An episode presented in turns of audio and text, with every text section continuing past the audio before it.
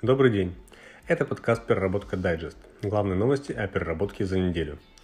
Путин поручил правительству проработать меры налогового и неналогового стимулирования переработки пластика для повторного использования. Посмотрим, какие меры в итоге примут. Примут их, я в этом уверен, и в ближайшее время. Рынок будет расти с удвоенной силой. Хватит ли потребителей в вторсырья на всех? Вот в чем вопрос.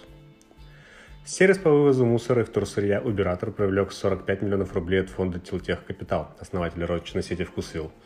Благодаря сделке Убиратор собирается занять 10% рынка Петербурга. Ниша небольшая, увеличение доли вполне реалистично.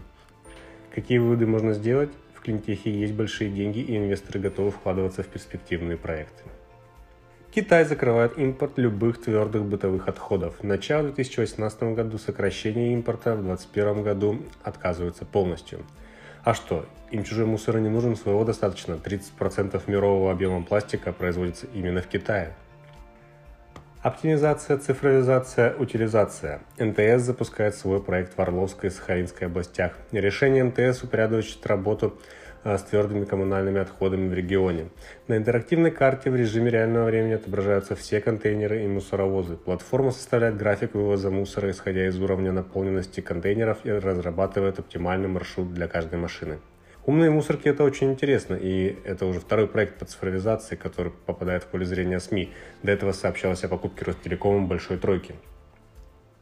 Химики научились перерабатывать многослойную пластиковую упаковку. Американские химики предложили простую процедуру переработки многослойной полимерной пленки – Метод подразумевает последовательное растворение каждого слоя, а полимеры из полученных растворов можно регенерировать и использовать снова. Расчеты показывают, что если перерабатывать таким способом более 4000 тонн материала в год, процесс может быть экономически выгодным.